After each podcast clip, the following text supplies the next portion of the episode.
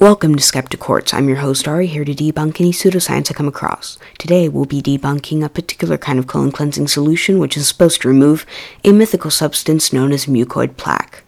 The way this medication works is by acting as a sponge, absorbing the contents of your bowels and being excreted as a long rubbery snake, thereby appearing to remove this mucoid plaque.